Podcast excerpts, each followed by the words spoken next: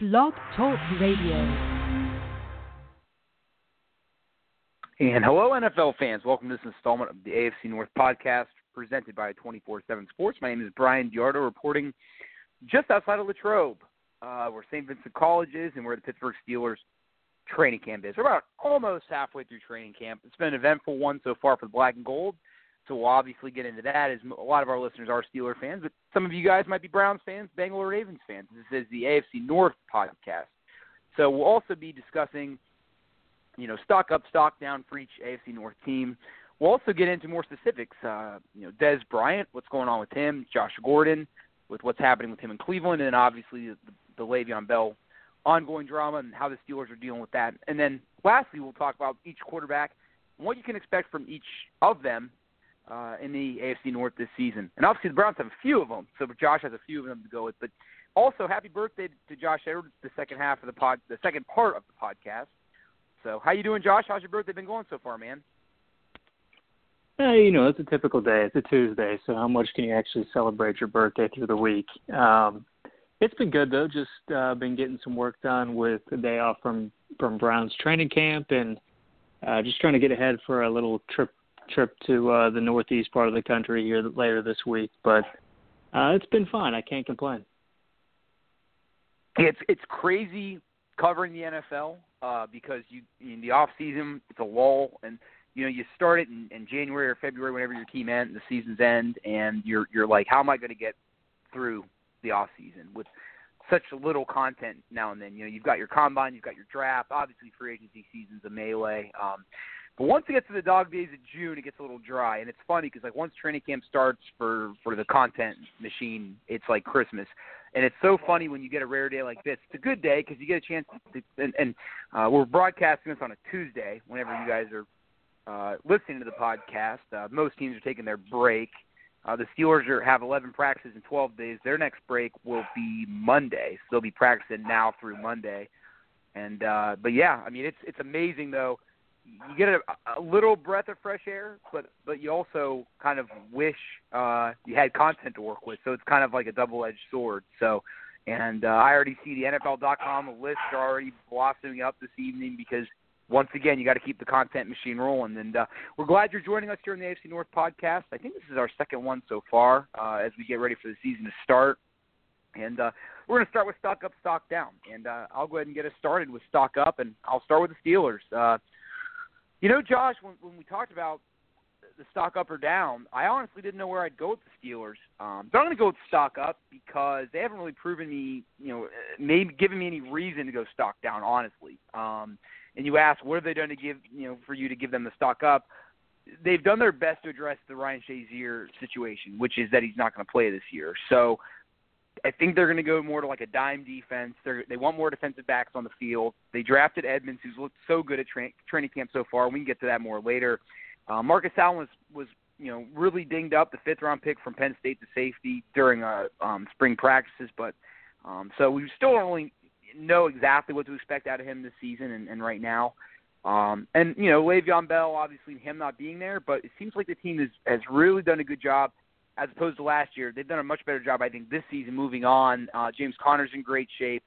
Uh, Jarvion Franklin, I think, will make the team as an undrafted r- rookie. I think I mentioned him in the last podcast, but you know, so in general, I, I think there's a stock up. You know, in general, I, I think uh, the trajectory of the team is good, so I'm going to give them a stock up for the Steelers. Uh, and I'll head it to you, Josh, for the Browns. Well, I'll say I think I was kind of in the same thought process with you um, in regards to the Steelers because I didn't know whether I was going to go stock up or stock down with them either. Um, you know, you look at the moves they've kind of made this offseason, hasn't been too much. Obviously, you part ways with Martavis Bryant. I thought they had a very good acquisition with James Washington in the draft. But otherwise, it's it's a pretty similar team. I mean, you're you're moving on from Mike Mitchell, obviously. Um, they've added a few guys in the secondary with Morgan Burnett, as well as uh, the aforementioned Terrell Edmunds. Um, so I think that's a strengthened part of that defense. You obviously had a lot of injuries last year, and I think just a healthier unit and the return of Ben Roethlisberger probably uh, warrants a stock up for the Steelers. Um, as it relates to the Browns, I don't think you can argue that they are definitely stock up at this point. Uh, you know, and if you want to start with anything, you start with the fact that they were 0 16 last year and 1 15 the year before. It's not too hard to go up from there. And uh, I think the moves that General Manager John Dorsey has made this offseason has not only improved this team for this coming season, but has set them up for success for you know the next handful of years. And I think Cleveland is finally starting to look at some relevancy in the eyes. You've got uh, Tyrod Taylor coming over in a trade. You've got Jarvis Landry coming in a trade. Um, you added some key pieces on the defensive side of the ball. You've got a completely remade cornerback position. Um, it looked like Josh Gordon was going to be a part of the mix. We'll talk about that a little bit more later. You added Baker Mayfield in the first round of the draft. You added Denzel Ward, the cornerback from Ohio State. Um, you know, you've got Carlos Hyde, Nick Chubb, several new pieces to this roster, and I don't think that there's any reason to believe that the Browns are going to be worse than they were a year ago, and they, you know, can't be worse than they were a year ago in terms of record. But if you look at the talent on the field, I think they're much more improved heading into the 2018 season. Yeah, and I'll go with you with the Browns because I think I think the biggest thing that I like from Cleveland is the continuity. They have the same head coach, um, and they bring in Todd Haley, um, which uh, and you know I really like what they did last year with Coach Williams on the defensive side. So I know Haley's new, but you still got continuity within, you know, uh, the head coach with your defensive coordinator, and they know Haley. You know, they know him from the division and whatnot. So I love that, and I love the fact that that they're going to continue to hopefully, if you're a Cleveland fan, build off of that. And it's not. I mean, you just you can't keep bringing in a new coach with a new philosophy and a new direction every year. And I mean, you see it with the Steelers, and even you know, you look at Cincinnati. Um, you know, you you look at the Bengals and with Marvin Lewis. Yes, like they haven't won a Super Bowl, they haven't even won a playoff game, but you kind of know what you're going to get out of Marvin Lewis. I mean, you know, they've had the 12 wins, they've had the, the 11 wins, but usually you're going to, you know, Bengals are going to win anywhere. They're going to probably average eight or eight or nine wins a season, and at least, but but at least you know that what you're getting out of Marvin Lewis. You really don't know yet where, what you're going to get with Hue Jackson because, quite frankly, I just don't think he's had enough time. I, I think the Browns were pretty broken when he got there, and I think he, in a short amount of time, has really built uh, what I think will be a respectable team. I remember last year, Josh. You know, you said that uh, the Browns could possibly make the jump to you know get over the Bengals to be the third best team in the AFC North, and I think I think they will be the third best team this year. I don't know if it's going to be the Bengals with the leapfrog or the Ravens or maybe the Steelers. I don't know, but I don't think they're going to be in the cellar again. Um, and we're going to move over to the um, to the Baltimore Ravens, and uh, it's it's tough. I'm going to give them a stock down just because I don't.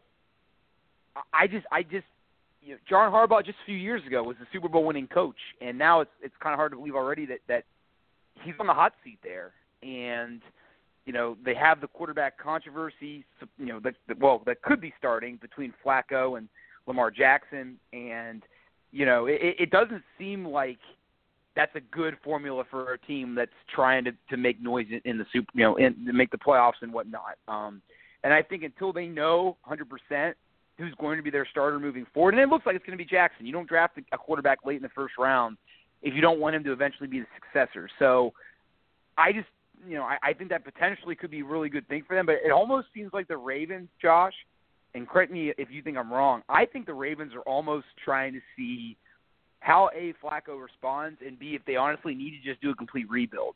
Because it, it, it seems like the Ravens have tried to stay relevant with the nucleus they've had the last several years.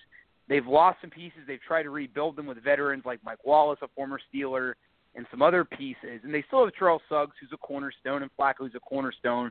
You know, but in large, it, it seems like this team has tried to stay relevant uh, but not done a complete rebuild. They, I think they've thought for a while this team might be good enough as it is to get into the playoffs, and then, you know, once you're in the playoffs, you never know. You've seen the Giants win as a six seed, you've seen the Steelers win as a six seed, but they haven't even they haven't been able to get into the playoffs. They had a couple of 500 seasons. To me, I go stock down on the Ravens. I, I don't see them. I just don't think they got the guy, whether it's offensively or defensively, that's really going to make a big difference for them. So I'm going stock down on the Ravens. Yeah, I look at the Ravens and you know, there's just not much to get excited about. You've got Joe Flacco, you've got John Harbaugh, a couple of guys that have been there for, you know, a, a considerable amount of time now. haven't done a whole lot over the past couple of years.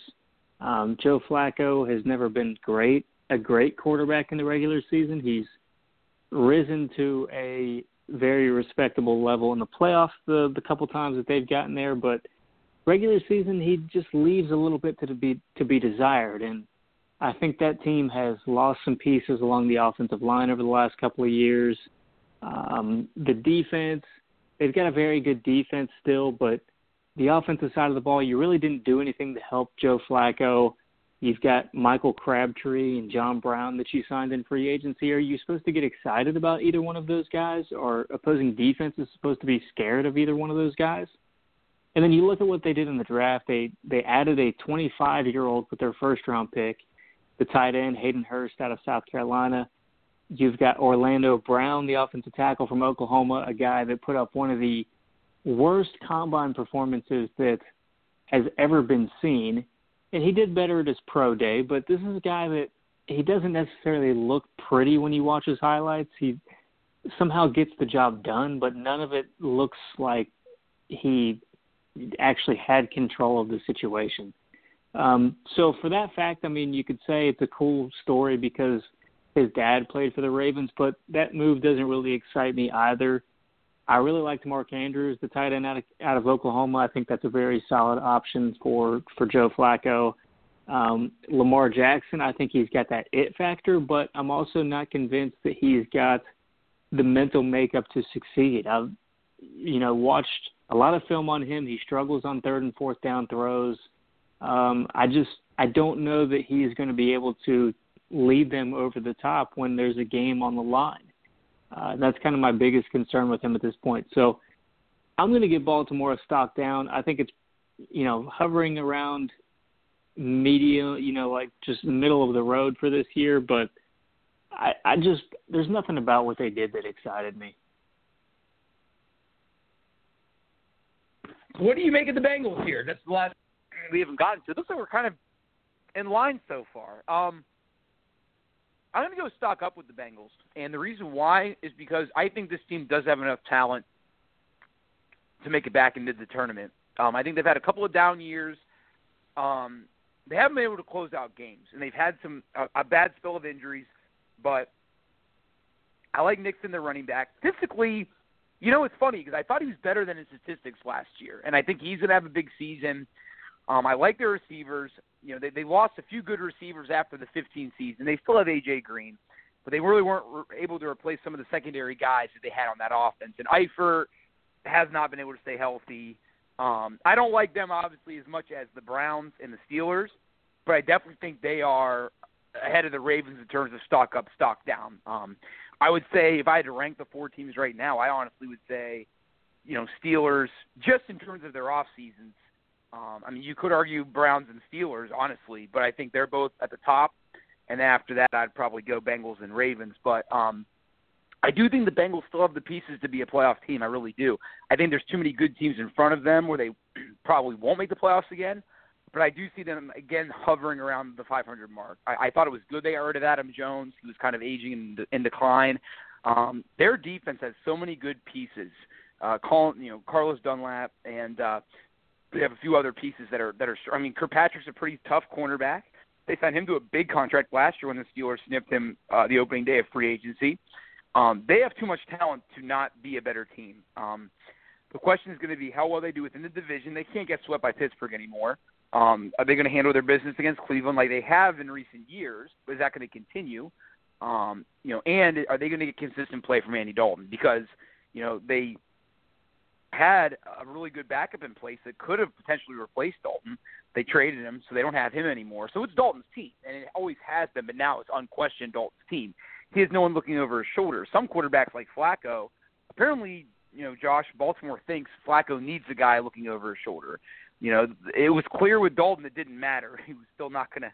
And maybe he knew. Maybe he knew they have so much money invested in me. It doesn't matter who's behind me. It's a bluff because I'm still going to play.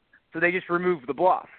So it's Dalton's team, and it's going to be interesting to see what he does with that. And uh, but I still do. I think overall the, the, the arrow has on them, and I, I I just think Josh they they have too much time. I think I think the the Ravens are going to eventually just blow this whole thing up, and I think I think Harbaugh is in his last season with the Ravens. I think the Bengals will figure it out, and I think that they'll be the third best team in the division this season. Well, we have our first disagreement because I think, you know, once they made the decision to bring Marvin, well, first they made the decision that he was going to be gone, and then they decided to bring him back, which that type of hee hawing is not anything new when you look at the Bengals organization. Um, it's a guy. It's a it's an organization that's kind of cut corners when it comes to finances over the years, and it's you know they just they just side with continuity, even though there's been no results to kind of warrant that continuity. So you've got Marvin Lewis back, you got Andy Dalton back, but I don't think either one of those two have shown to be enough to get the Bengals over the over the hill. Um, this has been a team that has been to the playoffs several times, but they've yet to win one of those playoff games. I think it's time for them to to kind of you know reshape their roster um, just across the board. There's you know you look at the defense, it's kind of like dry rot. It looks fine on the surface, but if you poke at it a little bit, it's going to fall apart. That linebacker corps is is not great by any means. Um, you did add Preston Brown in free agency. I look at the offensive line, one of the most important aspects of the game. You know, the Bengals have allowed Andrew Whitworth, Kevin Zeitler, Andre Smith to walk in free agency over the last three or four years. Uh, you lost Russell Bodine. I mean, it's just they don't invest on their offensive line whatsoever. And if you can't protect the quarterback, he's not going to be able to get the ball to uh, AJ Green or Tyler Eifert for the, the two or three games that he's actually on the field. I just don't see any sort of excitement with this team right now. They've always had the epitome of a boom or bust draft. Um, they always take those high risk, high reward guys, whether it's injuries, whether it's character issues. And I think if you build, it's it's almost like building a house on a foundation of sand. It's going to be fine for a few years, but eventually it's going to come toppling down. And I think that's what Cincinnati did with all of those health and character risks that they took. Um, you know, I look at the most recent example of their draft. Billy Price, a guy that's coming off an injury. I really like him if he's able to be if he's able to stay healthy. Jessie Bates, safety from Wake Forest. I really liked him. Very smart player. Sam Har- Hubbard, similar thing with from Ohio State, the defensive end. I think he's a solid, consistent player. I think he's you probably know his ceiling. He's not going to be an elite guy in this at this level, but he's going to be a very consistent producer for you. Malik Jefferson, another high risk, high reward type guy. Um, loads of talent, just wasn't able to produce at the college level. You've got a guy, Mark Walton, the running back from Miami, that I really liked, and you've got Andrew Brown, a defensive tackle from Virginia, who again has a lot of talent but is dealing with some issues of his own. So if they can somehow get all of this to come together, then yeah, maybe they're able to get to 800 this year. But I just don't see it. I, I look at the continuity that they've had, and it's it's not always good when you have continuity as it relates to the Bengals because they should have moved on from Mar- Marvin Lewis at least a couple of years ago. So this is the first disagreement we've had. I'm going stock down on the Bengals. And you kind of you kind of like convinced me, man. but I'm gonna stay I'm gonna stay with my gun. We have to have some disagreements, and I guess for me, I always see the best side of the Bengals because they it seems like they always typically give the Steelers their best. I know the first matchup, Cincy Pittsburgh last year, the Steelers pulled away in the second half and kind of made a statement. Um, the second game, obviously, the game was Shazier was hurt. It was an emotional, high intensity, high volume game. Steelers pulled away late and won. Um, but it seems like I always see the best side of the Bengals, and I, I do think you are more right. But I'm going to stick with my guns, and I do think the Bengals have enough con- like of the good continuity, uh, 10 to be 500. But it, it is crazy there because it just seems like no matter what, Marvin Lewis is going to keep his job and that's just something that you know, and it's insane to me because I, I agree with you. I mean, when after the 16 season, I would have parted with him. I think because in 15 they were 12 and four. Uh, the Steelers, you know, they beat them in that crazy playoff game. But I thought after 12 and four season, you can't part with a coach. You know, but after 16, when they had a disappointing season, they didn't even sniff the playoffs. They weren't 500. They got swept by Pittsburgh uh, at that point I would have parted with them. Uh, and then last year was it was more the same. I mean, they kind of had two identical seasons, but I I don't know. Them and the Ravens are Josh. They're in very similar situations. The Steelers have enough talent. Um, I think their Super Bowl window is closing for sure. Um, I think their best chance to win a Super Bowl Pittsburgh was last year. Um, but I, I mean, I still think they certainly have a chance this season with the talent they have. But the division's only going to get harder. But I think that the Bengals or the Ravens, one of them is going to lose their head coach this year. And I just think because of the fact that the Bengals they gave Lewis a two-year deal, he's going to coach through that deal, um, just because of how the Bengals operate or lack thereof. But I, I think that that one or both of those teams will implode this season. I just like to think that it's Baltimore because I just I don't know. I don't think it's good for a team to go into a season with a quarterback controversy and a coach that's on the hot seat. But who knows? I mean, maybe they'll parlay that into some success. But let's talk now about uh, some of more of the, you know, I don't want to say controversial, but some hot button topics. And again, if if you're just joining the show, thanks for joining us. Josh Edwards, Bryan DeArdo, AFC North podcast.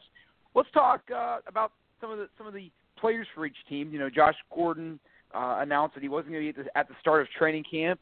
What's the what's the feel on Josh Gordon, Josh? Are are are the Browns and Browns fans are they alarmed? Are they optimistic? What what's going on with the with the Josh Gordon situation? Well, I, I on the surface, the Browns don't sound too alarmed by what's happening.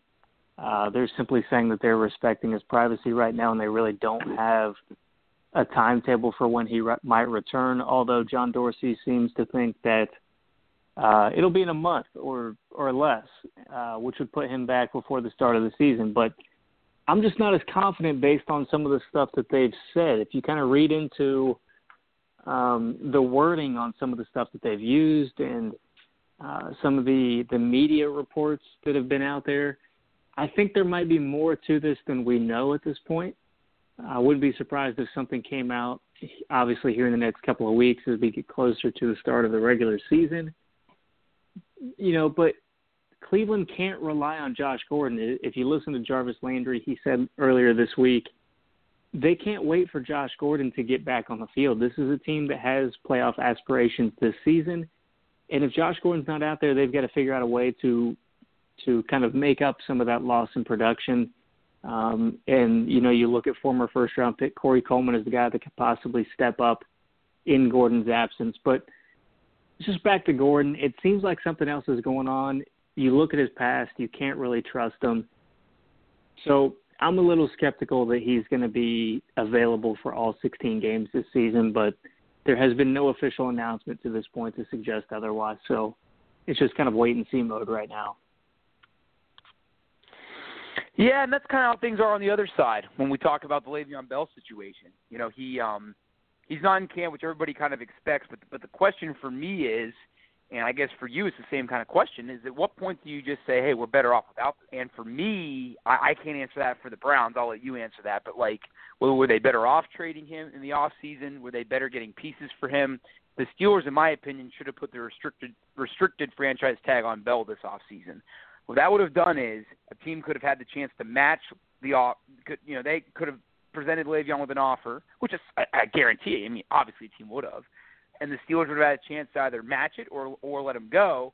But if you let him go, you get two first round picks, one in 18, one in 19, and then you could have gotten uh, if it was the Giants, they probably would have been in play. You could have got Saquon Barkley, or you could have gotten Roquan Smith if you you know and could have used that first round pick on a linebacker, and then got get gotten a running you know you could get a running back later um, they're going to end up getting nothing for Le'Veon Bell, and I think that's going to be the most like disheartening thing of all of this is that the Steelers aren't going to get anything for this. You're going to get one year of Le'Veon Bell. Honestly, my opinion, he's going to work hard. He's going to want to get his stats. He's going to want to help the Steelers win a ring. Um, but ultimately, how invested are you? Um, the Steelers vow there's going to be no issues when he comes back, and it's going to be all harmony and kumbaya. But can can you really say that? And if you're the Steelers, if you know you're going to lose this guy, don't you want to get James Conner more carries? Don't you want to see what what he could give you? Uh, so to me, you know, I, I'm against the double franchising, Josh. I think that in the next contract uh, that the players are going to vouch for with the, with the collective bargaining agreement, I think that's 2021. I think they're definitely going to try to eradicate the, the, the double franchise tag. Yes, it gives the player another year of guaranteed money, Um, but to me, I just don't think it's fair for the organization, and it's obviously not not that great for the player.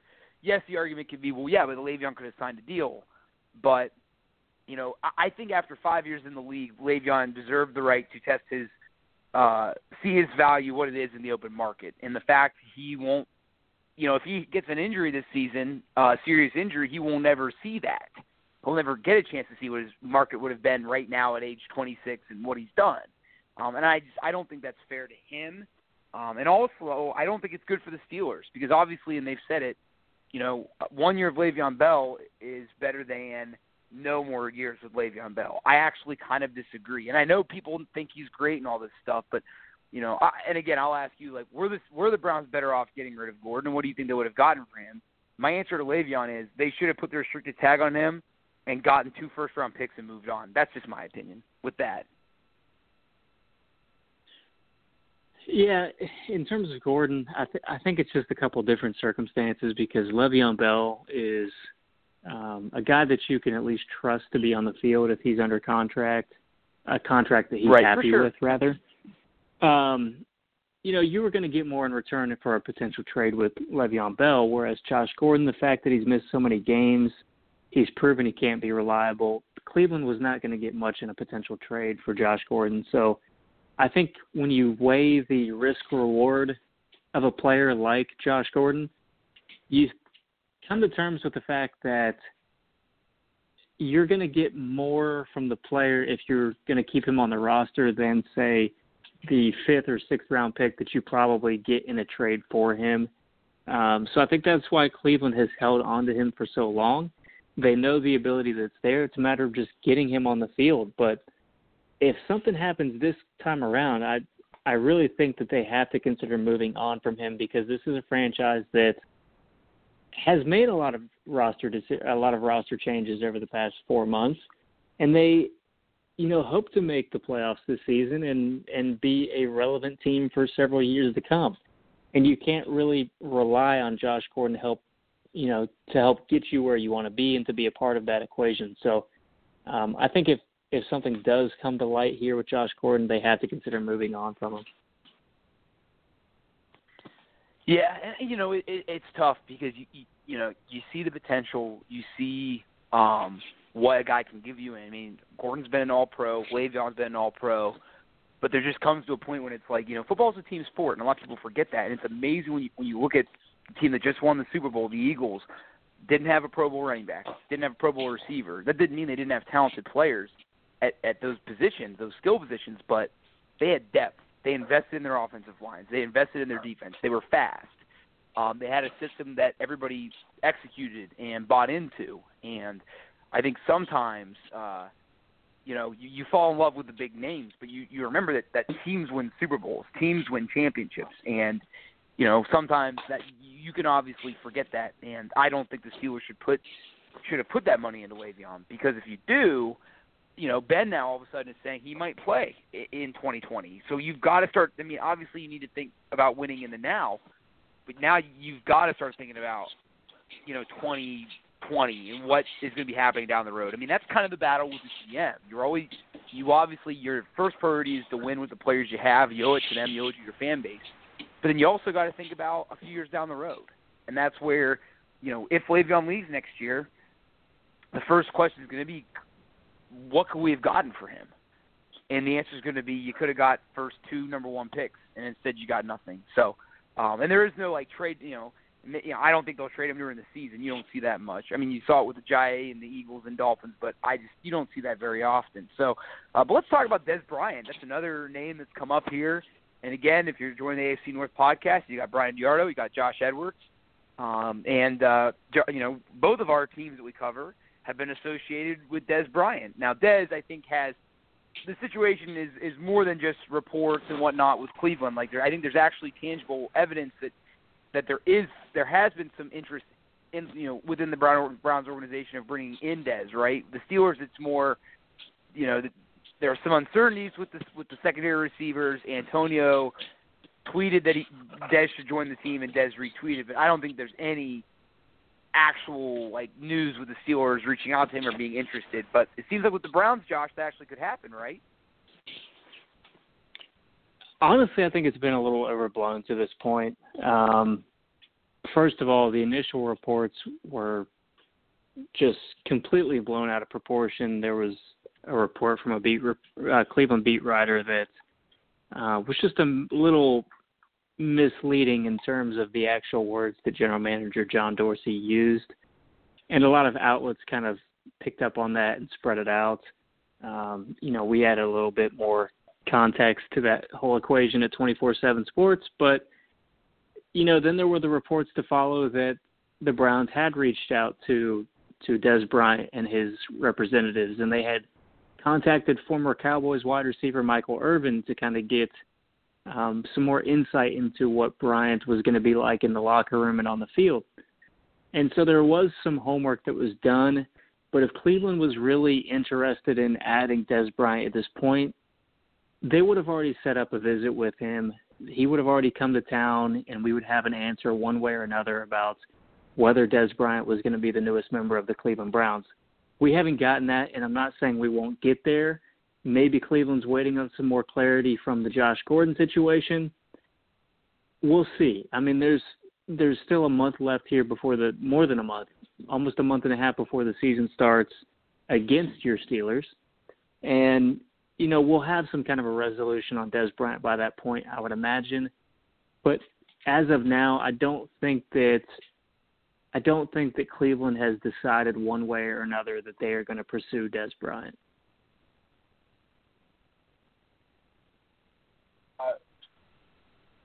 I mean, cause with the uncertainty, I mean, because I know Gordon's even come out and said, you know, we have the best receiving corps in the league. Well, yes, if you're on the field, if you're reliable, potentially with with Coleman and, and, and you guys have brought in Jarvis Landry, we really haven't talked about much.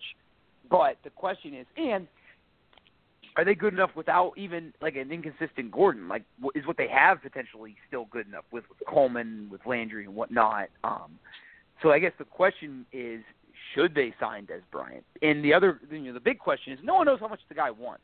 Because if you look up his market value, it's going to be worth a lot more than what he actually is worth. And like the longer he's in the open market, obviously, uh, the more that his stock is going to drop because it, obviously there's something wrong with him. He hasn't posted a, a, a Dez Bryant type of season in a very long time, and that obviously alarms people. And, and you also have to ask why did Dallas get rid of him?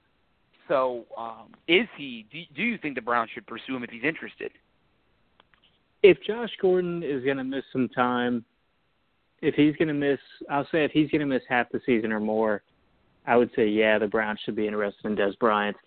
But we all kind of know that Dez Bryant is going to be a one year rental at this point anyway. He's looking for a team that he can come back with, make some sort of an impact, and kind of parlay that into a longer deal next off season. He's hoping with a, a title contender. I don't know if that's going to happen. Um, for what Cleveland wants from him this year, I don't necessarily think it's a fit, especially with all the young minds that they've got on their roster, no less the the wide receiver room. They drafted wide receiver Antonio Callaway from Florida, who's got some issues of his own. Corey Coleman has certainly had some issues of his own. Um, Jarvis Landry, who's been you know described as a drama queen in the past, and then you've got Josh Gordon and his issues. So that whole wide receiver room already has so many issues that they're dealing with. It just doesn't make sense to add another fragile piece like Dez Bryant to what you're trying to build. But we'll see what Cleveland ultimately does. It wouldn't surprise me one way or another. It would certainly add some excitement for the fan base, the upcoming season, and and uh, you know, selfishly my job as well. But I don't know that that's what's going to come to fruition. Yeah, and you make a good point because ultimately you, you don't really know, um, you know, what he's going to bring you and how much money and how much attention. Um, you know, for the Steelers, all like literally, you know, I don't think they're going to sign him. I don't think they will. Um, and I think the thing that he is hurting, Dez is hurting himself with, and I think this is something that a lot of players need to figure out, is when you tweet garbage about your former employer or you, you run your mouth, you're leaving yourself like I mean, employers see that, NFL teams see that, and teams like the Steelers, who don't necessarily need to sign you, they look at that and they're like, we don't need this headache because Dez Bryant has had locker room tirades. He's been divisive. Um, now he's talking. I mean, I honestly don't know any Cowboy players that have been like, oh, I love having Dez Bryant as a teammate. Again, I don't cover Dallas. That'd be a good question for Patrick Walker of 24/7 Sports. But you know, you never hear anything about like him being a glowing teammate or making a, you know, you don't. And I'm not saying he is good or bad. I know Antonio Brown loves him, but it, to me, is the baggage going to be worth it? And if he wants all this money, I honestly think for him it depends on the team he goes to. Like you said, if he goes to a contender, maybe he'll take down the price. And the Steelers have about five million in cap space, which I don't think they want to spend entirely on one player. I think they kind of like having that flexibility right now and having a little bit extra money to play with. But um, you know, if they're one more injured lineman away from really being in trouble, Ramon Foster went down with a hyperextended knee. They were fearing it was something that was going to be more serious. It, fortunately for them, it wasn't. But um, I just think for both parties, I think we both can agree that the headache probably isn't worth the potential. Albeit, if you got a good Dez Bryant, that would really help. I think both clubs, and that would definitely make one of them the best receiving corps in the league. But that's assuming that Bryant can return to at least 16 form, uh, which it might be asking a lot at this point. Yeah, and you talk about just the comments that he made about his former team um, you don't have to look too far to see just how small of a world the NFL ownership is. Uh, we saw yeah. with Colin Kaepernick and the national anthem issue, some of the other guys that have taken up his cause with um, kneeling or protesting the anthem. That spread across the NFL. Those guys are having a hard time finding work, and that's not a coincidence. That's you know something that's talked about among ownership and um, you know, it's not quite the same with Dez Bryant. It's it's a less severe issue with Dez Bryant um, in terms of a league perspective. And you typically overlook those kind of headaches for a talent of Dez Bryant's character, but uh, you know, at the same time, it's a like I said, it's a small league. Owners talk. Jerry Jones, Jimmy Haslam have been on very good terms in the past. There's no doubt been a conversation or two between Jones and Haslam about the possibility of adding Dez Bryant. Um, and it doesn't help that Dez Bryant came out recently and said that he basically thinks uh, Jerry Jones is clueless.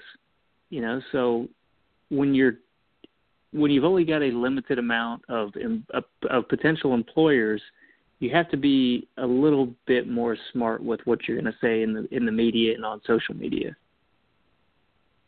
And I think you're exactly right. I think both the Steelers and Browns are no nonsense. I think they both want guys that are going to come in, that are going to do the right thing, say the right thing, and and you know how the season is. It's a it's a long season.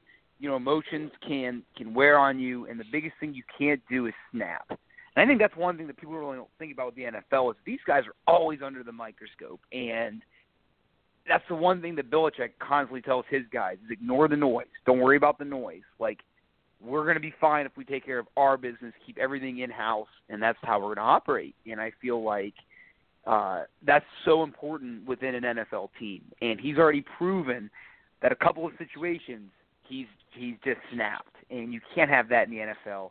No team wants those kind of distractions. So I just think that I think an injury would have to happen for the Steelers to seriously consider Dez. I know that it's interesting because you always think Steeler receivers, you think they're loaded there, they're great.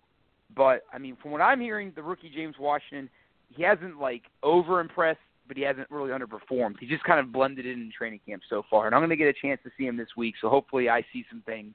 I know he had a nice catch during practice uh, on Monday, uh, but I'm interested to see how he's coming along. And I think it is. I mean, Juju, unfortunately, for other receivers, kind of set the bar really high for what you can expect, what you should expect from a rookie receiver. I mean, Juju I mean, he wasn't Randy Moss as a rookie, but he certainly was above and beyond most NFL rookies.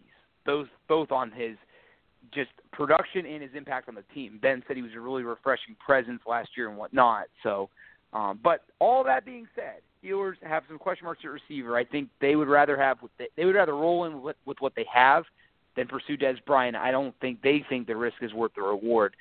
So let's go to the quarterback con- uh, conversation here. Um, and we're going to talk about you know the, the the four starting quarterbacks. And I know Josh, you've kind of got a, a different situation uh, in Cleveland because I know that Mayfield isn't technically the starting quarterback, but I, I know people are going to want to know your thoughts out there, Brown fans listening to the pod, maybe even some Steelers fans about what's going on with the Brown situation at quarterback. So with that being said, Josh, I'll hand it over to you, man, and uh, what do you got with us for the quarterbacks uh, for Cleveland and what uh, fans can expect from both in 2018? Well, Tyrod Taylor was named the starter from the day that he was acquired back in March um, in a trade with the Buffalo Bills, and that's not changed. Cleveland's been really impressed with Baker Mayfield's play on the field. They've been impressed with the amount of time that he's put into studying the game.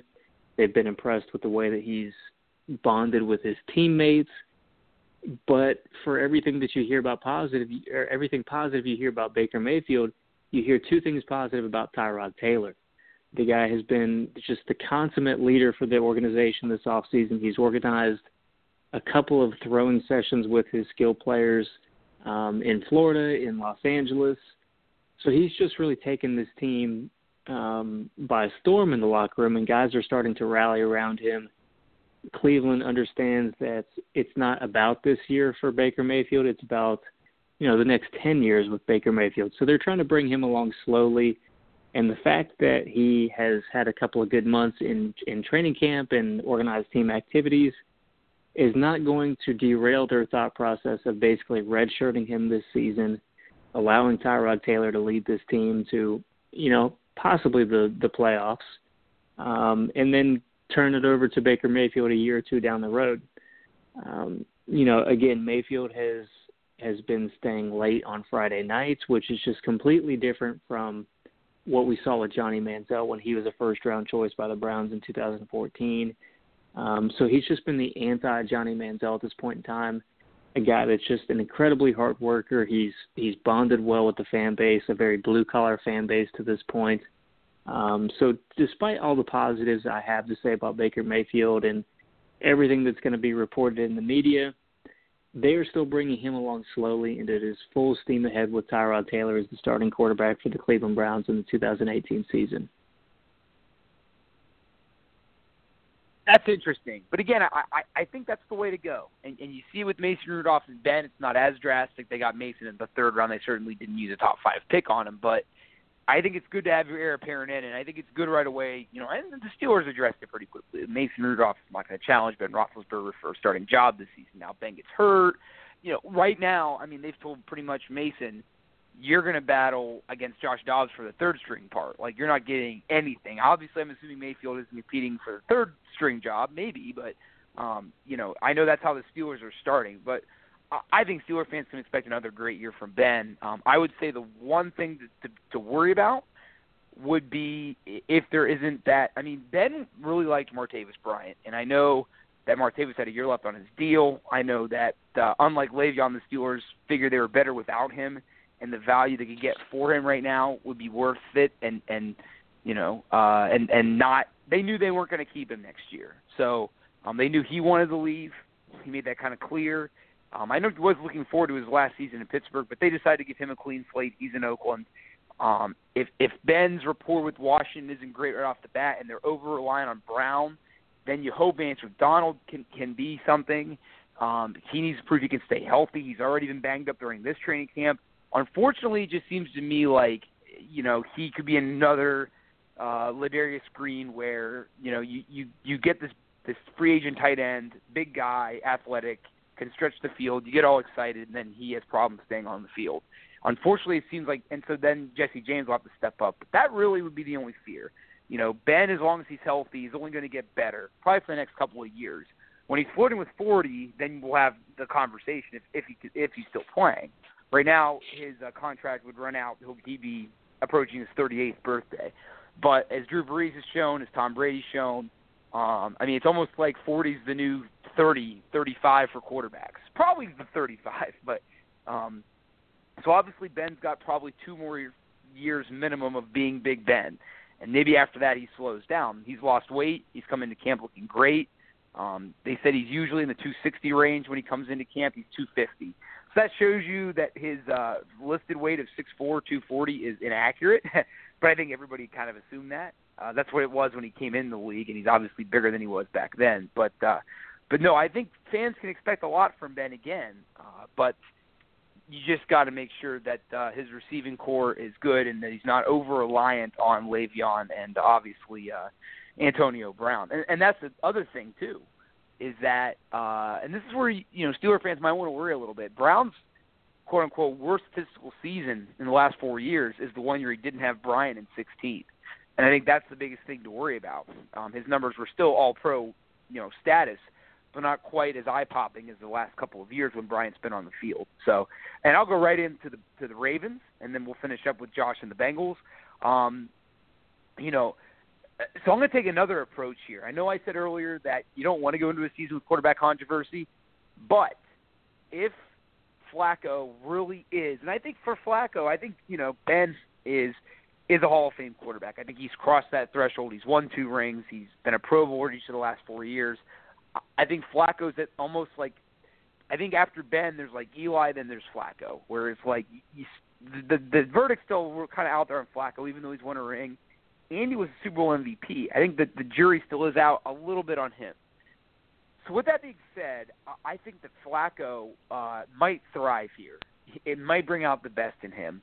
But that being said, he doesn't have a great supporting cast. Um, I think their running game is is strong, but they don't really have any great receivers right now that are proven. Their offensive line isn't very great, so I don't think he's set up for success.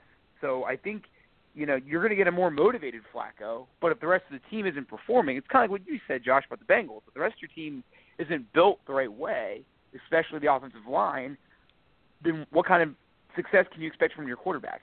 So that being said, uh, I, I think you're going to get another solid season from Flacco. But if it's not a great season, they're going to replace him. So uh, all I know is this: you're going to get a determined Flacco this season but I will go on a limb and say this: I think you definitely will see Lamar Jackson play this season. I I don't see the season going well for Baltimore, and I see at some point them giving Lamar Jackson a shot and a chance to. Then I think he actually could play a quarter of the season, especially if the Ravens are playing meaning meaningless games in December. That may as well go with Jackson and see what you've got because you know what you've got with Flacco. You know he's 32, 33. He's not changing. So that's what I think about the Ravens. Unfortunately, not not if you're a Raven fan, not very high on them, but yeah, I, I think you'll get a very determined Flacco, but at the end of the day, you need your team to succeed, and I just don't think the Ravens are built to help him much. The Steelers and Ravens, both of those situations just seem very interesting to me once the draft had come and gone because we kind of heard out of both camps that either Joe Flacco and Ben Roethlisberger were both unhappy with the team's decisions to draft rookie quarterbacks. I did not understand Roethlisberger's opinion whatsoever because it's very clear that as long as he is healthy and playing, it's his team. He's not going to be pushed by a third round pick from from Oklahoma State, especially as a rookie. Um, so that one was a little confusing for me. As far as Baltimore and Flacco are concerned, there's a very real threat when it comes to Lamar Jackson because he brings this added dynamic of being a, a dual threat quarterback that can run the ball and throw the ball, and that's something that Joe Flacco has not been able to do. Um, Flacco has not necessarily slammed the door shut on his doubters over the years, um, and he has every right to be a little bit more concerned about the fact that he's actually got some quarterback competition this this season. Um, I think I read a report that for maybe the first time in his career, he had actually organized a a uh, summer throwing session with some of his tight ends, running backs, wide receivers, something that he hadn't done in in any other part of his career with the Ravens. So that suggests that he is at least a little bit aware of the situation that he could possibly lose his job this coming season. The final team that we have to talk about is the Cincinnati Bengals. Uh, we've talked about Andy Dalton and how he's been a you know the, the quarterback of the Bengals for quite some time, and it doesn't look like it's going to change anytime soon. The team let AJ McCarron walk in free agency after he won his his uh, arbitration with the league, so he signed with the Buffalo Bills. Now you look at the quarterback room. You've got Jeff Driskel, you've got Matt Barkley, and you've got Logan Woodside, the rookie quarterback from Toledo just down the road from in uh, in Lawrenceburg, Kentucky. None of those guys are going to overtake Andy Dalton this year, and none of them really pose a long-term threat to him either, as long as he wants to keep playing the game. Woodside is a guy that was talked about kind of glowingly from some NFL draft analysts, but his first impression on the team was going out and getting a DUI arrest. You know, that's not going to win over anybody in that organization. He's only creating a much farther distance between him and Andy Dalton at this stage. Matt Barkley, we all know who Matt Barkley is. He's not the guy that's going to lead the Bengals to the playoffs. Jeff Driskel, same thing. He's not the guy that's going to lead the Bengals to the playoffs. It's an open, shut case with the Cincinnati Bengals and Andy Dalton being the starting quarterback this season. I think in the next couple of years, you really have to look at them as a possible team that's targeting a quarterback in, in the early rounds of the NFL draft.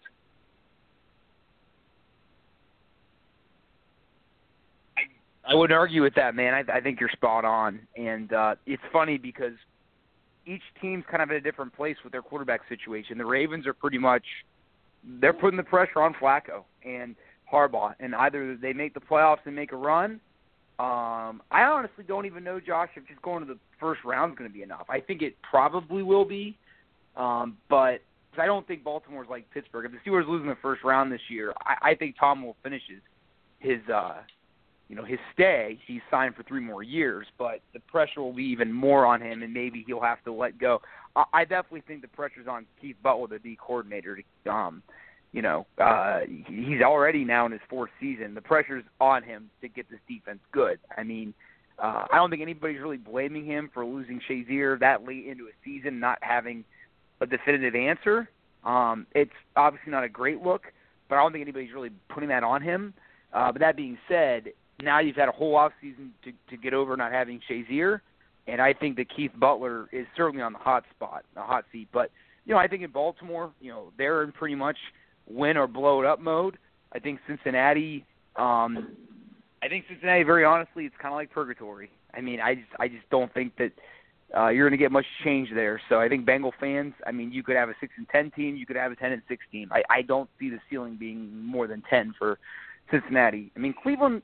I mean, you got to have optimism. I mean, this is a team that's building. They were in a lot of games last year. They weren't able to finish any.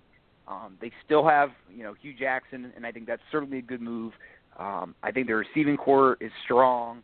Uh, we didn't talk about running backs. We'll get more into into more positions as we delve along here in the podcast. Um, but I think there's certainly optimism there. And then Pittsburgh, I mean, it's Super Bowl or bust um, for this team. And like I said, I, I think that uh, for the Steelers, um, the window, uh, I think last year was their, their better chance to win. But I still do think that the, that the window is open, but I think it is certainly closing soon. So it's super, certainly Super Bowl or bust for them. But uh, those are my closing thoughts, Josh. In general, it, it should be an interesting division. Um, I know a lot of people don't think it's the greatest division anymore, and you know it, it's it's amazing. Just a few years ago, three teams out of the North were making the playoffs. Now now now you know last year only one team made it. So um, you know, it, it's certainly not the greatest division anymore, but I think it's still an interesting one with a lot of different narratives and storylines to follow this season.